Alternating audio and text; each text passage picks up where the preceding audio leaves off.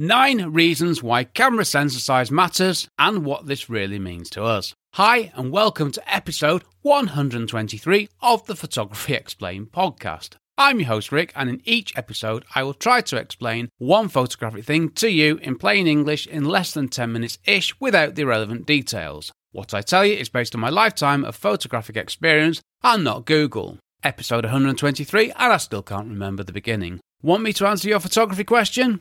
Get your thinking caps on, more on this at the end. Here is the answery bit. The size of a camera sensor determines 1. The actual focal lengths that you get from a lens. 2 the resolution of images captured. 3. The sizes of image files. 4. The amount of depth of field. 5. The standard of low light performance. 6. The dynamic range that can be captured. 7. The amount of noise that might be found in a photo. 8. The size and weight of the camera and lenses. And 9. The cost of the camera and lenses.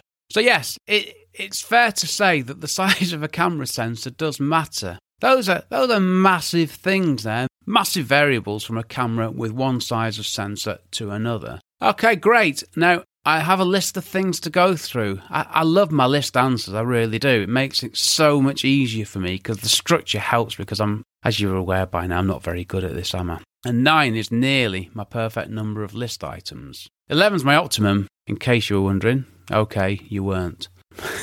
Shut up, Rick, get on with it. Time to explain. And again, as ever, I'm talking about cameras that normal folk like you and I buy, which are either full frame cameras, sensor size 36mm by 24mm, cropped sensor cameras, 23.6mm by 15.6 millimeters. Okay, there are variations on this. Micro Four Thirds cameras, 17.3 millimeter by 13 millimeter sensor size. If you want to know more about the specifics of the different camera sensors, just check out episode 6, What are the different types of camera? and episode 8, Why is camera sensor size important? Yep, I've already covered this, but I've got much more to say in this episode, and these nine points are very specific things. I'm going more specific than episode 8, which it was a brilliant episode, don't get me wrong, but this one's better. And again, I need to qualify this. What I'm about to say is in general terms and comparing equivalent products, but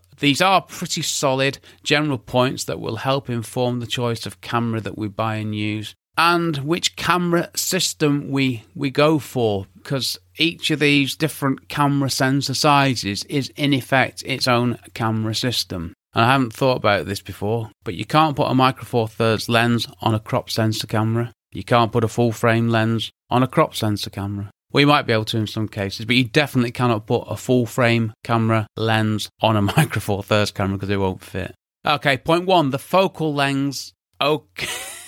okay, point one, the focal lengths that you get. I'm laughing because I struggled with lengths. It's a simple word. I've used it before. I just can't say it today. Check out the last episode where I talked all about crop factors. That was Photography Explained podcast episode 122 What is crop factor and how does it affect the photos I take? That's all I need to tell you here. Well, I'll tell you one thing. Crop factor has a direct impact on the actual effective focal length that you get and what you get in a photo, so it's pretty significant. So significant it got its own episode. Number two, the resolution of images captured. Well, the larger the sensor, the higher the number of pixels that can be captured. The more pixels that are captured, the more data that is recorded, and the higher the quality of the image. Images are clearer and have more details and more tonal information. So, again, quite a lot then. Three, the size of image files. The larger the camera sensor, the more data is captured. So, makes sense, doesn't it? The larger the file sizes will be. Four, the amount of depth of field. You get more depth of field with a smaller sensor. I can't, I can't work that one out. I've got a mental block with it now. I've overthought it to the point where I really cannot figure it out. I, I've never understood it, and now it's just like, might as well be in another language to me. I need to work on that one. But for now, I'll just have to accept this. But no, I will not explore this in a separate episode. Well, I, I might if you asked me, or if somebody else asked me, but please don't. I fear this one will make my head hurt. And yes, yes, that really is a genuine worry. Five, the standard of low light performance. The larger the sensor, the better low light image capture is. Six, the dynamic range that can be captured. The larger the sensor, the broader the dynamic range that can be captured.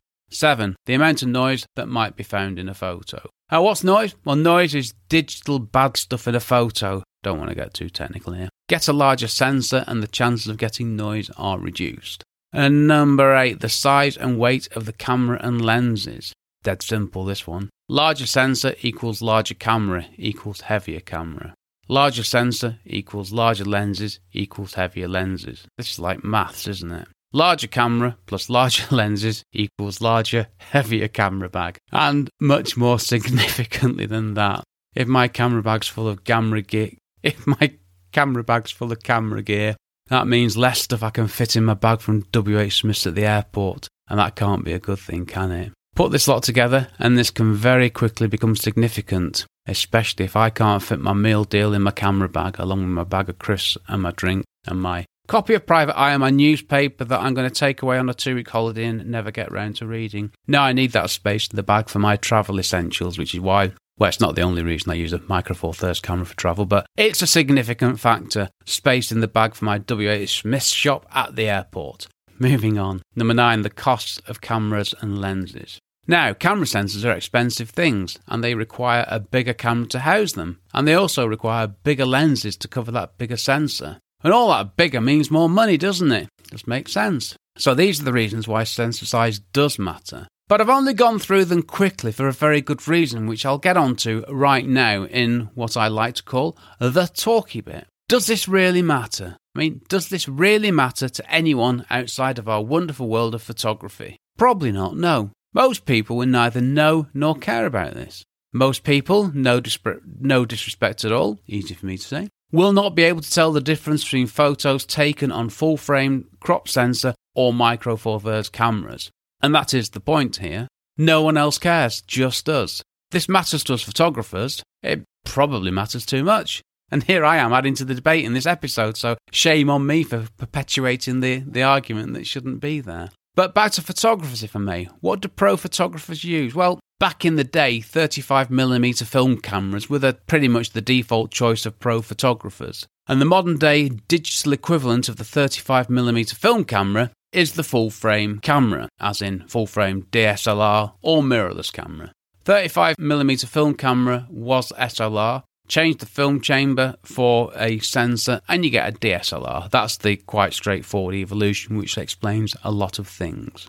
So, do pros only use full frame cameras? No, not at all. They use crop sensor, they use micro four thirds cameras. Yes, I know there are other cameras, but I'm sticking to the main cameras here, as I think I said earlier. And I use full frame and micro four thirds cameras myself. Now, I am, however, as I said last episode, happy to commit to the fact that, in general terms, you can get higher quality images with a larger sensor than you can with a camera with a smaller sensor. But advances in technology, both hardware and software, have closed the gap, making this less significant than ever. And this is going to continue. This is not going to reverse. So, in terms of quality, this is less of an issue than it ever was. Like I say, does this really matter? Yes and no. If we're talking about looking at actual photos, you could say that it doesn't matter. Let me give you a real example. I did a commercial shoot using an Olympus Micro Four Thirds camera. It was actually the Olympus EM1, which Olympus very kindly loaned me.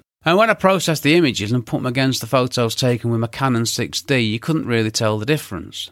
More importantly, the client who I was working for couldn't tell the difference. And this is the thing I've worked for this client many, many, many times and always taken photos with my Canon 6D. But when I did a shoot with the EM1, nobody noticed a thing.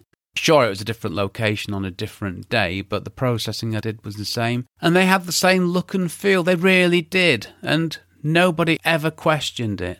No one, which I think's um, it, it's significant. Now, I know there are practical and technical differences between cameras with different sensor sizes, and I've told you what these are. But does this really, really matter? Many of the disadvantages of smaller sensor size can be dealt with quite easily. Sorry, I had to pause then because I'm recording these in batches. This I only finished writing this episode this morning and I was questioning whether I'd already recorded it or not. Yeah, we're all right. We're okay. Sorry, where was I? Many of the disadvantages of smaller sensor sizes can be dealt with. Smaller sensor means a reduced dynamic range capture right, Well, with my Olympus EM5, I can deal with that by asking the camera to take three, four, five photos at different exposures and putting them together in camera. Sorted, job done, problem solved. But what really matters is this you get the best camera and lens that you can and learn properly how to use them and get out there and take photos.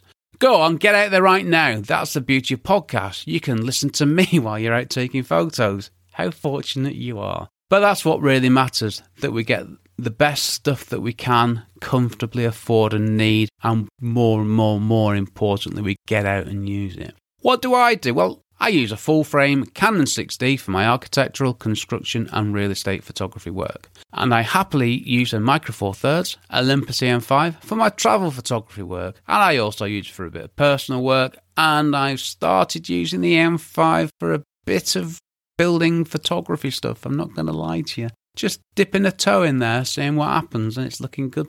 I am very fortunate that I have the best of both worlds, and that works for me. The last word.